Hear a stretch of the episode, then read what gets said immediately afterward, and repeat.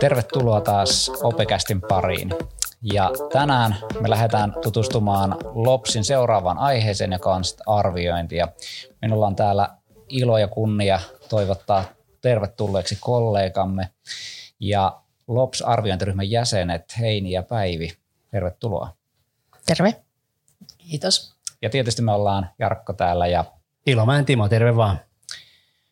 Hyvä. Tuota, lähdetäänkö ihan ensimmäisenä taas perinteisesti ajankohtaista aiheella? No niin, aina kun meillä on tämä lähetys, niin sattuu ja tapahtuu. Ja nythän juuri YTL ilmoitti niin lukioihin liittyen tietysti koronan merkeissä, että ylioppilastutkinto on vähän jaettu niin kuin useammalle päivälle ja oikeasti mua kiinnosti tämän porukan mielipiteet siitä, että mit, mitä se meidän käytäntöön niin kuin vaikuttaa. Ilmaiseksihan me se tietysti tehdään, se on selvä asia, mutta tota, niin, mitä tapahtuu meidän käytännössä, kun tätä muutosta ikään kuin tulee. Ja tämä ei ollut mikään negatiivinen, että totta kai se auttaa tämän korona-aikana paljon, tuota, että saadaan pienemmät porukat. Mutta mitä fiiliksi herättää? Tärkeätähän se on tietenkin jakaa. Mun mielestä se oli ihan hyvä, että jaettiin, kun on se aina joka kevät ja joka syksy, kun siellä istuu ja tuijottaa sitä röhivää porukkaa, niin on ollut vähän semmoinen olo, että apua. Mutta enemmän mua kyllä huolettaa se, että äikkä on jälleen samalla viikolla molemmat kokeet. Niin se vielä tämän kaiken ruljanssin päälle, niin ai jukra, tuntuu hyvältä. Niin, eli kyllähän tämä liittyy varmaan tähän aikaan, että nyt vaan tulee nopeita muutoksia ja siinä me nyt on ainakin saatu harjaan, harjaannusta ja harjaannuttu, että reagoidaan nopeasti ja sopeudutaan tilanteeseen. Mutta totta kai se aiheuttaa monenlaista säätöä, mutta pitää ajatella sitä päämäärää ja tavoitetta ja näitä hyviä asioita, mitä siihen sisältyy. Joo, meillä tulee itse kun pyörittelee välillä näitä sähköisiä kirjoituksia, niin tässä tulee tietysti tiettyjä teknisiä tämmöisiä haasteita, esimerkiksi vaikka sen, että miten meillä valvojat riittää. Että me joudutaan kuitenkin, me puhutaan Jyväskylän tapauksessa vajaasta tuhannesta opiskelijasta kerralla, kerralla kirjoittamissa ja meillä nyt on täällä kaksi salia, tämmöistä liikuntasalia ja sitten on pienempiä saleja ja luokkatiloja ja sun muita. Ja nyt jos me tarvitaan sitten uusia päiviä siihen, niin toki se niin lisää myöskin näitä valvontatarpeita ja se on varmaan niin meillä isoilla lukioilla semmoinen oma haasteensa, että miten me opettajat riitetään nyt sitten kaikkiin näihin valvontoihin. Kyllä joo, eli reaalihan jaetaan niin neljään päivää tai, ja sitten tota niin, matikka kahteen päivään, eli se, sehän näkyy siinä, että tosiaan sille viikolla, sillä viikolla raakasti opetusta, sitten sinne ympä, ympätään valvontoja. Toki valvonta on monesti tämmöinen hyvä sen hetki, paitsi tietysti nykyään, koska pitää koko ajan korjata jotain juttuja, jotka käsi nousee opiskelijalta, mutta, mutta kyllähän me siitä selvitään. Se on, se on, se on niin opettajan tärkeä tehtävä myös niin kuin mutta luin sen verran, jos vielä palaan tähän, niin aika moni kirjoitti Twitterissä, että ja ilmaiseksi me tietysti tämä tehdään ilman ylimääräistä resurssia, että ei, en tiedä tarvisiko sitä, mutta tämä selvästi nosti niin kuin sellaista niin kuin mielipidettä ylös vähän tästä. Joo, ja tässä ehkä varmaan näkyy myös osittain se, että me eletään taaskin tällaisissa poikkeuksellisissa ajoissa, jolloin muutenkin tämä kuorma on aika valtava meillä opettajilla, että, että sillä tavalla kaikki, mikä tulee siihen päälle, niin se on aina niin kuin ekstraa mm. sitten kuitenkin. Mutta terveysnäkökulmasta niin ehdottomasti tällä tavoin ja päätös oli niin kuin tämän raadin mukaan kyllä niin kuin oikein. Kyllä. Kyllä. Mutta hei, lähdetään sitten arviointia. Mikä nyt kun meillä on tulossa uusi opetussuunnitelma, siihen on kahdeksan, yhdeksän kuukautta kun me ollaan, niin tämähän on tämmöinen perinteinen odotusaika alkaa olla pikkuhiljaa, että meillä tulee tämä uusi opetussuunnitelma, niin mikä nyt arvioinnin osalta muuttuu? No tietenkin pitää ajatella sitä lopsia kokonaisuutena ja nyt voisi sanoa, että muuttuu asioita ja ei muutu, koska nyt jo edellisessä opsissa oli aika paljon niitä elementtejä, joita nytkin on arvioinnissa. Lähes kaikki oli siellä, mutta nyt ne painotukset, ja sitä on sanotettu vähän eri tavalla – ja arviointi liittyy ihan siihen koko koulun toimintakulttuuriin. Ja nyt mun mielestä se uusi LOPS ohjaa vielä enemmän kuin aiemmin pohtimaan niitä perusteita ja sitä opetuksen lähtökohtaa, jota on toki aiemminkin pohdittu. Ja sitten tietyllä tavalla ehkä siihen kirjaukseen, jos ajatellaan, nyt kun on kirjoitettu jostain arviointitekstiä, aineryhmät vielä sitten tarkentaa, niin on annettu ehkä enemmän tehtäväksi, toisaalta enemmän vapautta, mutta sitten samalla aineryhmät, ensin koko koulu, sitten aineryhmät saa enemmän päättää ja kirjoittaa sen auki, että miten aineryhmä nyt suhtautuu niihin arvioinnin ö, periaatteisiin. Käytännössä opettajat usein miettii tällaisia asioita kuin vaikka uusiminen, eli yksi detalji, joka puhuttaa jo paljon, on vaikka se, että sen hyväksytyn arvosanankin saa uusia. No mitä se sitten aiheuttaa, niin sitähän ei vielä nyt ole ihan, ihan päätetty varmaankaan. No sitten yleisemmällä tasolla niin paikalliseen OPSiin on myöskin sisällytetty se velvoite, että nyt kun näillä aineryhmillä on enemmän sitä valtaa, niin aineryhmä myöskin saa tehtäväkseen kirjata tai ensin pohtia, kirjata, päättää niistä sen, juuri sen aineen omista periaatteista, mitä arvioidaan, on velvoite seurata sitä arviointityötä ja kehittää sitä. Ja mun mielestä tämä on nimenomaan positiivinen muutos, eli nyt ei ole suoraan jotain säädöksiä, eikä ole tarkoituskaan, näin me yhdessä linjattiin ainakin siinä meidän arviointiryhmässä, että tarkoitus ei ole, että tulee hyvin tarkat ohjeet, että juuri näin menetellään, vaan tämä on meille semmoinen vapaus. Ja sitten vielä tämä asia, että mitä siihen paikalliseen kirjataan, niin selvästi henki on, ja jälleen koko arviointiryhmä ajatteli näin, että tärkeintä on se henki, että yhdessä tehdään, päätetään, kehitetään ja tehdään niitä muutoksia. Eli näitäkään ei tarvitse siis siihen opetussuunnitelmaan kirjoittaa. Se on enemmän sitten sitä toiminnan tasoa, vuosittainen toimintasuunnitelma. Puhutaan usein toteutuvasta opetussuunnitelmasta tai toteutettavasta. Se on se, millä tavalla se näkyy käytännössä. Ja siihen heijastuu se koulunkin oma arviointikulttuuri tai toimintakulttuuri laajemmin. Eli tällaisia tietyllä tavalla aika perustavaakin laatuisia muutoksia mutta enemmänkin niin, että ne on vapauksia. Ja sitten vielä se, että vaikka nyt ne voi herättää sellaisia kysymyksiä, että no miten me nyt sitten järjestetään vaikka jokin uusinta tai mitä tämä tarkoittaa, niin mm, nyt vähän kadotin ajatuksen. Niin, niin se hyvä puoli on siinäkin, että OPSI oikeastaan pakottaa meidät keskusteluun. Että se siellä on selkeästi se tarkoitus. Mm. Näin me vähän on pähkäytetty. Niin ja nimenomaan se, että sehän ei kiellä tekemästä vaikka tiukkoja päätöksiä, kun sitä on monesti mietitty, että pitäisikö tämä määrittää nyt jo OPSiin aika tarkasti, että mikä se uusimiskäytäntö on kaikissa aineissa ja saako nyt enää järjestää uusintakokeita ja tämmöistä. Niin se ei missään nimessä tarkoita sitä, etteikö saisi. Aineryhmä saa määrittää sen sellaiseksi kuin haluaa, mikä palvelee sekä oppiainetta – että myös sit sitä aineryhmää vuosittaisella tasolla. Että mietitään vuosittain, että mitä me haluttaisiin tehdä, miten me haluttaisiin kehittää tätä meidän työtä, tehostaa tai tehdä jotain sille arvioinnille. Että sinne saa tehdä mitä tahtoo.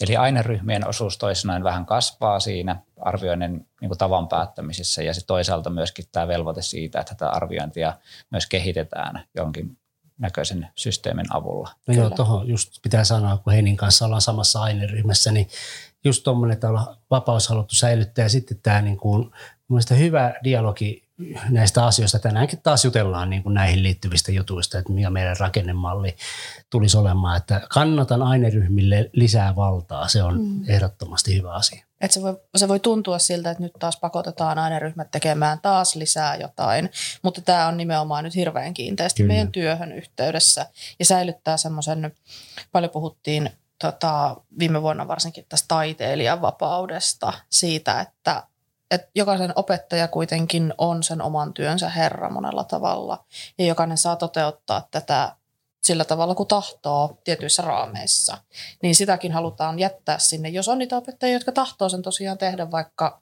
jotenkin kokeellisella tavalla, niin kuin mä oon kokeillut erilaisia arviointisysteemejä, niin se olisi hassua, jos mä olisin nyt lukittuna sitten johonkin mm. sen takia, että nyt vaan niin kuin meillä on päätetty, että tehdään tämmöiset työt ja that's it. Mm. No miten sitten Jos tähän saa nopeasti lisätä, niin se nyt tuli mieleen, että nythän tämä tietenkin edellyttää meiltä sitä, että meidän pitää myös tuntea se OPSI hyvin. Eli vaikkapa, että vaikka se aineryhmä nyt voi päättää monista asioista, että niin kuin sanoitkin Heini tietyissä raameissa, niin että siellähän velvoitetaan hyvin monipuoliseen arviointiin ja kohta mennään varmasti siihen vähän, vähän pitemmälle. Eli sillä tavalla ne perusteet on siellä määritelty, että ei voi nyt, että pidän vain kokeen. Se ei ole enää mahdollista. Ja vaikka me nyt korostettiin aineryhmän vapautta, niin myöskin on sitten tärkeää se aineryhmien välinen keskustelu. Ja yksi, mitä on toivottu arviointiryhmässä, mikä tulisi aika luontevasti vaikka keväällä koko koulun toiminnan arviointipäivänä, niin tämä olisi niin kuin yksi teema, joka aika luontevasti sitten sinnekin istuisi. Joo. Tuota, nyt on paljon puhuttu myös näistä eri arvioinnin muodoista, että meillä on formatiivista ja summatiivista arviointia, niin voitteko nyt vielä sellaisille, jotka ei ole ikinä tästä kuullut mitään, niin tuota, vielä määritellä nämä arvioinnin käsitteet? No ehkä ihan yksinkertaistetuimmillaan, niin formatiivinenhan on sellaista, jolla se perustarkoitus on oppimisen ja opetuksen ohjaaminen, eli molempien näkökulmasta. Eli jos nyt ajatellaan tämmöistä opintojaksoa, niin sen aikana, kun meillä on ensin ne tavoitteet, joihin pyritään, siellä voi olla osa tavoitteita, niin formatiivinen arviointi on sitä, jolla se oppilas saa niitä askelmerkkejä, että ahaa, no, tätä mä en nyt vielä osaakaan ja mitä mun pitää tehdä. Siihen kuuluu se korjaava liike. Eli jollain tavalla meidän pitäisi pystyä sitten vinkkaamaan opiskelijoille, että liiku tuohon suuntaan, tämmöisillä stepeillä pääset eteenpäin – ja myöskin sitten opettajalle se on työväline siinä, että no nyt ope ajatteli, että tämä artikkelin käyttö englannin kielessä nyt hallitaan, jos otan tällaisen yksinkertaisen esimerkin. No ope huomaakin, että ei, nyt, nyt pitää harjoitella tätä lisää. Eli myöskin opettaja vähän muuntaa, muuttaa suuntaa. Eli pitää olla valmis siihen joustavaan arviointiin sillä tavalla. Summatiivinen on aina sitten sitä luontevimmin, se usein toteutuukin siellä opintojakson lopussa – Eli mitä on opittu, saavutettiinko tavoitteet, millä tavalla. Se summaa sen osaamisen, jota on kertynyt. Ja tämä, tässä nyt yksinkertaisimmillaan se pähkinänkuoressa. Voiko nämä toteuttaa samassa arvioinnissa mitenkään, vai tarvitaanko me aina kaksi, kaksi menetelmää tähän, vai voiko olla niin kuin samalla, samaan aikaan summatiivinen ja formatiivinen joku arviointimuoto? Kyllä siinä voi olla piirteitä. Tavallaanhan nyt on sillä tavalla ehkä selkeä. Oppilaallehan pitää ilmoittaa ne tavoitteet selkeästi ja pitää tietää, että mikä on se summatiivinen. Nyt sitten voi olla siellä niitä välisteppejä, kokeita, jotka, joten tarkoitus on osoittaa, että osataanko joku asia. Mutta voihan sillä olla jonkinlaista sitä summatiivistakin funktiota, kunhan niitä ei nyt sillä tavalla sekoiteta tai että opiskelija tietää käytännössä sitten, mikä sen testin funktio, onko se sitten testi tai jokin muu oppimistehtävä. Hmm. Kyllä, eli tuota, jos ajatellaan vaikka konkreettisesti minun yhtä kurssia, että voitaisiin vähän jakaakin omia arviointikäytänteitä, niin otetaan nyt vaikka tällä hetkellä filosofia kakkonen, eli etiikan kurssi on menossa, ja siellä me ollaan nyt arviointi, summatiivinen arviointi menee sillä tavalla, että meillä on neljä välikoetta, sellaisia pieniä välikokeita, niistä saa 10 pistettä per per koe siinä, eli niillä on pienen pieni, 10 prosentin tota, vaikutus siihen summatiivisesti, siihen arviointiin.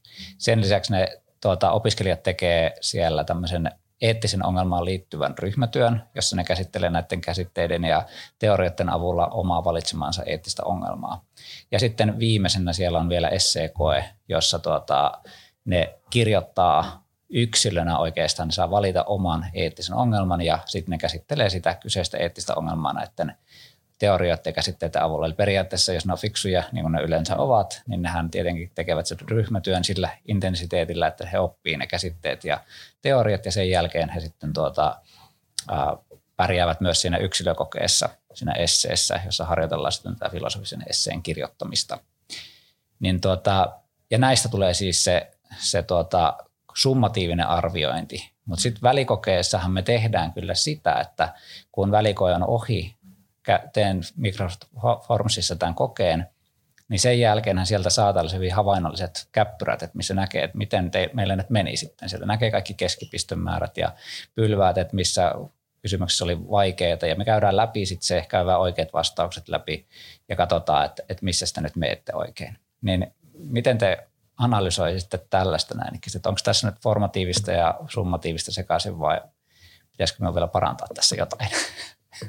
Kylmä hiki nousee. Mäkin haluan esittää kysymyksen kohta. No niin. On siinä varmasti niitä molempia ja sitten nimenomaan se, että se ei ole semmoinen ratkaisevan suuri. Eli enemmän siinä on varmaankin se formatiivinen ajatus. Ja tärkeintähän on se, että miten se ilmoitetaan opiskelijalle. Eli vähän saman tyylistä. Tiedän, että Heininkin kanssa tehdään eri tavalla, mutta vaikkapa joku pedanetin tai jonkin alustan käyttö tehtävien tekemiseen tunnilla. Siellä voi olla pienempiä ja isompia, niin kielissä ainakin osittain tehdään tämän suuntaista, että se on sitä semmoista jatkuvaa näyttöä, mutta enemmänkin ideana on, että harjoitellaan jotain osataitoa. Osa on selkeämmin sanottu, että tästä voi tulla vaikka omassa aineessa, että plussaa. Tai arvioin sen jollain karkeammalla mittarilla. Mutta periaatteena on, että se ei vaikuta negatiivisesti, vaan tällä voit vaikuttaa positiivisesti suorituksiisi, jolloin siinä toteutuu näitä molempia elementtejä, mutta että sitten niille ei ole niin isoa kerrointa.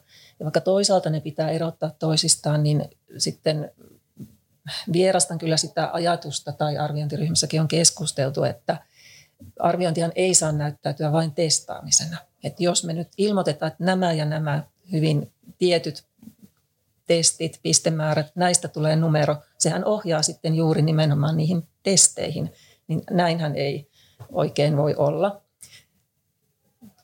Joo, ehkä Joo. tähän vielä pitää mainita se, että tuntiaktiivisuus muuten jäi kokonaan ja sitten tuntiaktiivisuus on siinä mielessä hankala, että sitten siellä on paljon hiljaisiakin opiskelijoita välissä ja olen pyrkinyt myös tarjoamaan heille niin kuin mahdollisuuden, että esitän, että te saatte esittää myös jollain muulla tavalla tämän tuntiaktiivisuuden, jos tuntuu, että on vaikeaa tuntemattomien ihmisten keskellä nostaa kättä ja vastata. Niin. Toi on tosi hyvä pointti, koska mä usein sanon sitä juurikin, että mä en laske tuntiaktiivisuudeksi välttämättä pelkästään sitä mekaanista viittaamista. Mm. Että totta kai jos viittaat ja vastaat väärin, niin on sekin aktiivisuutta, mutta se, että aktiivisuudelle pitää olla muitakin keinoja kuin vaan se pelkkä viittaaminen, kun on niin ujoja opiskelijoita, jotka eivät uskalla mullekaan puhua. Kyllä neljännen kurssin jälkeenkään vielä, niin kyllä heilläkin on oikeus tavallaan tulla tunnustetuiksi aktiivisina kuuntelijoina. Mm. Sekin on aktiivisuutta. Kyllä. Joo, ja sitten niin kuin Teamsin ja tällaisten kautta pääsee näkemään, mitä he tekevät, että sitä mä ainakin pyrin paljon. Mutta nyt mua, mua myös vaivaa tämä asia, niin mä haluan vähän testata asiantuntijoilla, eli otetaan äikkä ysikurssi, eli me treenataan API, API siis kokeeseen, ylioppilaskokeeseen lukutaidon kurssi. Ja tietysti siellä tehdään kaiken näköisiä niin kuin yksittäisiä harjoituksia, mutta me kirjoitetaan ehkä noin neljä vastausta sen kurssin aikana. Ja mä annan siitä sillä tavalla palautteen aina, että kaappaan sen tekstin, puhun sille video, videolla sen jutun ja näytän sen sitten. Ja se mun pointti on siinä aina, että mitä teet seuraavassa vastauksessa ns, mi, mihin kantsiin kiinnittää huomiota. Ja, ja ensimmäisen vastausten painoarvokaan ei ole niin iso, koska ikään kuin harjoitellaan eteenpäin.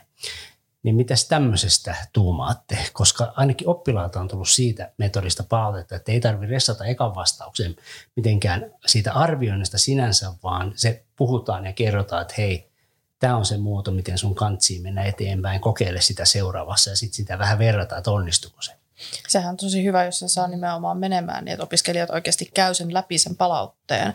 Että jos se puhuttu palaute on helpompi esimerkiksi ottaa vastaan ja tavallaan sisäistää. Että monestihan, monestihan tavallaan tulee se, että no onhan sinne annettu niitä ehdotuksia, mutta esimerkiksi äikässä, kun me ei tavallisella kurssilla, niin kuin pakollisella kurssilla ehditä tehdä kun hyvin vähän niitä, niin se menee aina väkisinkin seuraavaan kurssiin. Kyllä. Niin muistaako sitä enää siinä vaiheessa? Toihan on tosi konkreettinen nimenomaan siitä, että nyt niin kuin tähän panosta, että osaat tämän Joo, Seuraavalla viikolla on nyt mahdollisuus niin. testata se ja sitten taas seuraavalla ja seuraavalla. Niin, niin. Että eikö tämä nyt ole aika lailla formatiivista? Kyllä, joo. Sen toi on oikein hyvä esimerkki siitä, koska siinä nimenomaan toteutuu se, että opiskelija saa sen palautteen ja tämmöistä meidän pitäisi tehdä aina vaan enemmän ja enemmän. Ja siltikin onhan se myöskin osoitus ja näyttö sitten siitä niistä taidoista, joita sitten ohjatusti parannetaan. Ja useinhan se sekoittuu tavallaan se arviointi, jota tehdään juuri siinä ohjaavassa merkityksessä ja sitten se arvosanan antaminen. Että kyllähän meidän pitää hirveästi sanottaa opiskelijoille, että tästä tässä on kyse, just näin niin kuin tehnyt. Ja sitten totta, että pakollisilla kursseilla usein on, on niin kuin vähemmän ehkä käytössä niitä tai niin kuin Heini kuvasit, että aina ei voi ihan näin tehdä.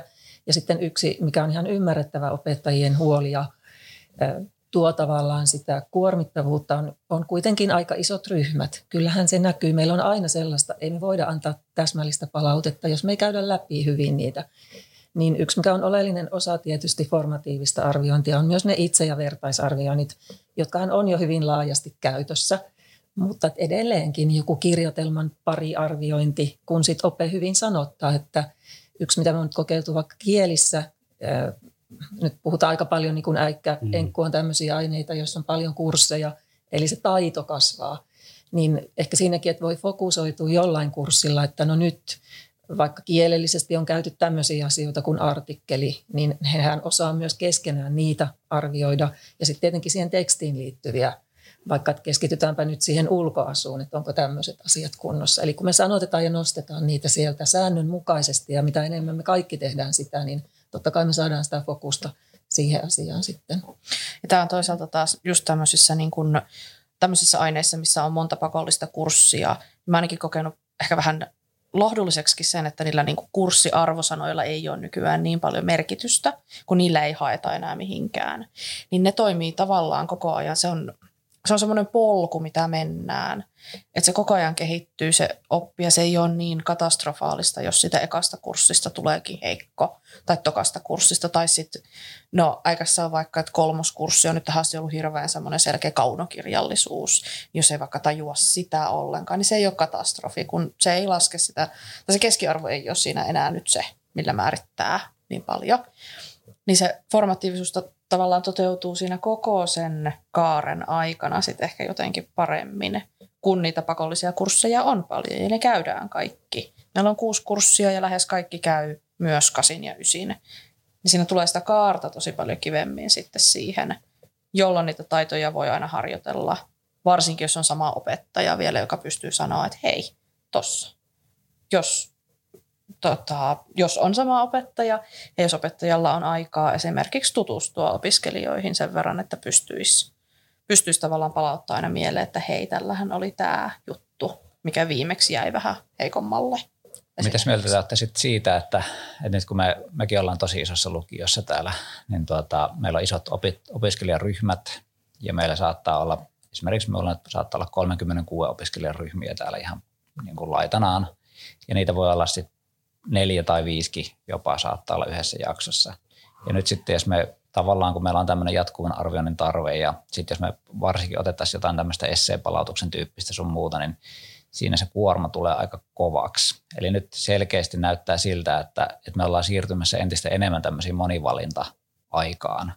Että sitten sitä tämmöistä jatkuvaa arviointia tai jollain tavalla monivalintakokeilla tai muilla vastaavilla hyvin pienillä niin näpäyksillä sieltä täältä – niin tuota, mitä mieltä te olette tästä kehityksestä, että pitäisikö meille, totta kai meillä pitäisi olla enemmän aikaa ja resursseja näihin, näihin asioihin, mutta, mutta suunta näyttää olevan aika vääjäämättömästi tämän, tämän kaltainen.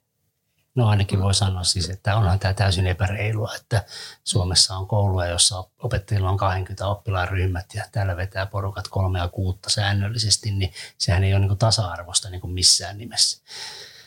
Ja tota, niin, kyllä en tiedä sitten, että tämä ikään eikä kirjoitustaitoa monivalinnalla, niin siitä en ole ihan vakuuttunut, mutta että kyllä mä uskon, että tuossa on pointtia, koska reaali, esimerkiksi opetusvelvollisuus, jos ei puhuta sitä sen enempää, niin jos siihen ruvetaan vetää vielä esseitä niin kuin korjattavaksi, niin siinä on aika kova, mm. kova sietokyky kyllä pitää olla. Kyllä mä oon huomannut ihan sen, että mä oon tota, vienyt omaa arviointiani ehkä summatiivisempaan suuntaan, kun äikässä se nyt on aina ollut aika semmoista formatiivista ehkä lähtökohtaisestikin jotenkin, niin, tai semmoista niin kuin palautteisiin ja opiskelijan kohtaamiseen perustuvaa ehkä enemmän.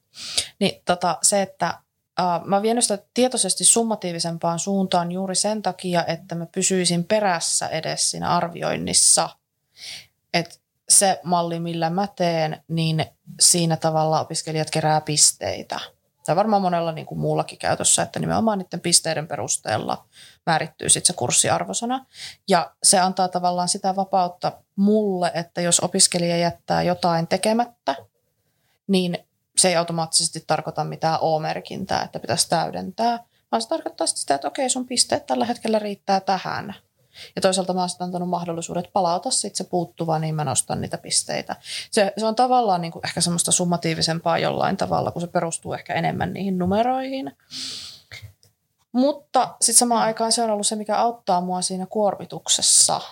Että se vie multa pois sitä kuormitusta siitä perään kyselemisestä ja kaikesta tämmöisestä. Ja toisaalta mä oon miettinyt sen myös niin, että se on ehkä opiskelijallekin jollain tapaa armollisempaa, että hän voi valita, että mä en nyt pysty tähän, että mulla on nyt niin paljon kaikkea, että mä palautan nyt tämän. Että tavallaan arvioinnissa on se hankala, että kun me haluttaisiin opettajina varmasti kaikkiin näihin yleviin periaatteisiin, se on niin kuin sisällä siinä opettajuudessa varmaan aika paljon, että me halutaan sitä oppia ja kaikkea tämmöistä hienoa, mutta sitten kun tämä arki tulee vastaan niin vahvasti, niin se sen naittaminen yhteen on ehkä aika hankala tilanne tässä. Että mä mietin just, että eikä kukaan nyt kuuntele tätä ja mieti, että en mä kyllä tommosiin yleviin opettajana pysty, kun mulla on tämä 40 tyyppiä ja niille mm. kaikille, nekö kaikki mun pitäisi kohdata, kun on aina se uusi 40 ja sitten niitä on viisi ryhmää jaksossaan. Niin, jos ajattelet, lasket siitä, että olisi viisi ryhmää, joku keskimäärin 30, 30 niin. oppilasta siellä, tai opiskelijaa siellä, niin se tarkoittaa sitä, että, että siellä on 150 niin kuin yhtä aikaista, niin jakson aikana yhtä aikaista opiskelijaa, ja sitten kun kirjoitat vaikka kaksi esseitä siinä, niin sulla on 300 esseitä luettavana. Ja se, se on toki niin kuin aika kuormittava. Niin, että siinä on just se, että se totta kai luonnollisesti ohjaa siihen niin kuin monivalintaisuuteen tai sitten siihen, että esseistä luetaan mm. vain tiettyä tavallaan osa-aluetta. Että kyllä me aikaisemmin keskitytään joskus, että no okei, nyt mä otan nämä kielioppiasiat jotenkin tosi keskiöön tai nyt katsotaan rakennetta tai jotain tämmöistä mutta sitten miten sitä pystyy tavallaan tekemään siinä. Ja sitten kuitenkin se esseen kirjoittaminen on niin kuin vaikka reaaliaineessa, niin se on mm. hyvin olennaista, että sit, koska kuitenkin ylioppilaskokeet on sitten essee-muotoisia. Niin, niin tuota, niitä ei monivalinnoilla läpäistä. Ei, to, mm. toki nykyisin on jonkun verran monivalintojakin siellä, mutta tuota, ei pelkästään kuitenkaan mm. ikinä. Kyllä. Tämä on kova aihe puhua tässä marraskuun vaiheesta tästä, kun porukka rupeaa olemaan aika hyytynyt, niin kuin itsekin tässä, tässä on. Niin, Mut, mutta hyvä uutinen on se, enhän keskeyttänyt. Ei, ei. Hyvä. Niin, että nyt tämä uusi OPS kyllä ohjaa enemmän siihen, mihin jo edellinen OPSI ohjasi. Eli mun mielestä on suuri väärinkäsitys se, että nyt kun siellä mainittiin jatkuva arviointi tai nyt mainitaan, se ei tarkoita jatkuvaa summatiivista arviointia, se ei tarkoita testejä, se ei tarkoita sitä, että nyt sitä numeroa kerätään sieltä pitkin kurssia.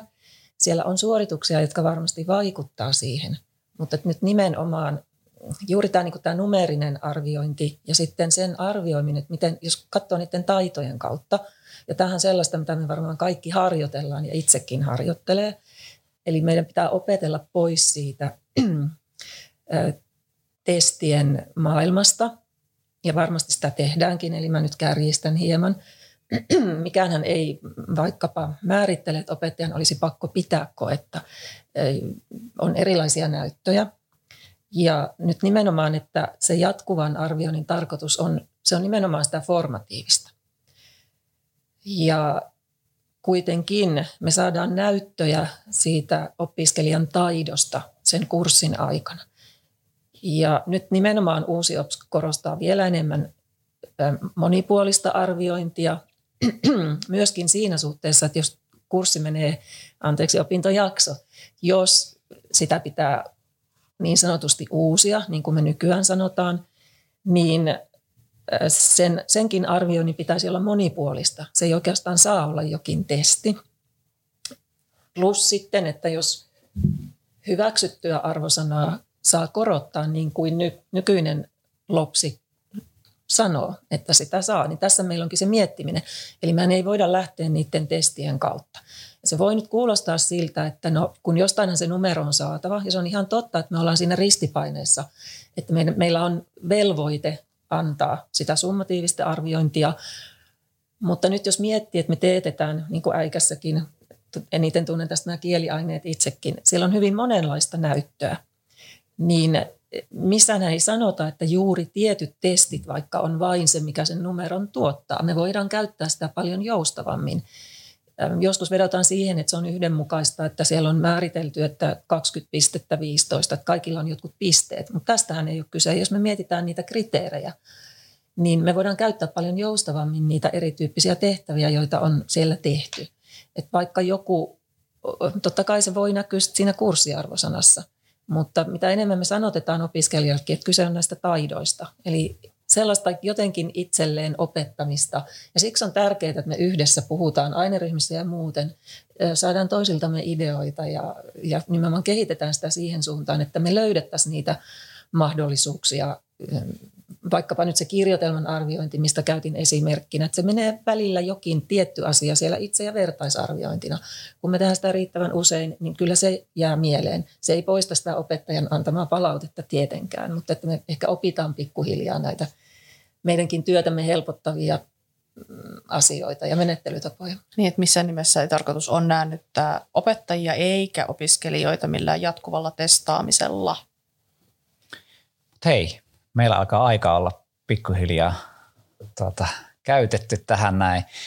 Erittäin paljon kiitoksia, tosi avartavaa keskustelua. Tuntuu, että itsekin sai taas arviointi ihan erilaisia työkaluja ja tämmöisiä niin näkökulmaa. Erityisesti tästä olisi voinut keskustella niin, huomattavasti mietin, paljon. Tämä vaatii jatko-osan Kyllä, tämä melkein vaatii, joo. Lähdette tätä viemään. Niin. Kyllä, mutta tota, nyt meillä on aika kuitenkin sanoa heippa tässä vaiheessa ja Kiitoksia vieraille Heine Rönkkö ja Päivi Alruus sille lukiosta. Kiitos. Ja kiitoksia myös minun puolestani. Jes, ja kiitti munkin.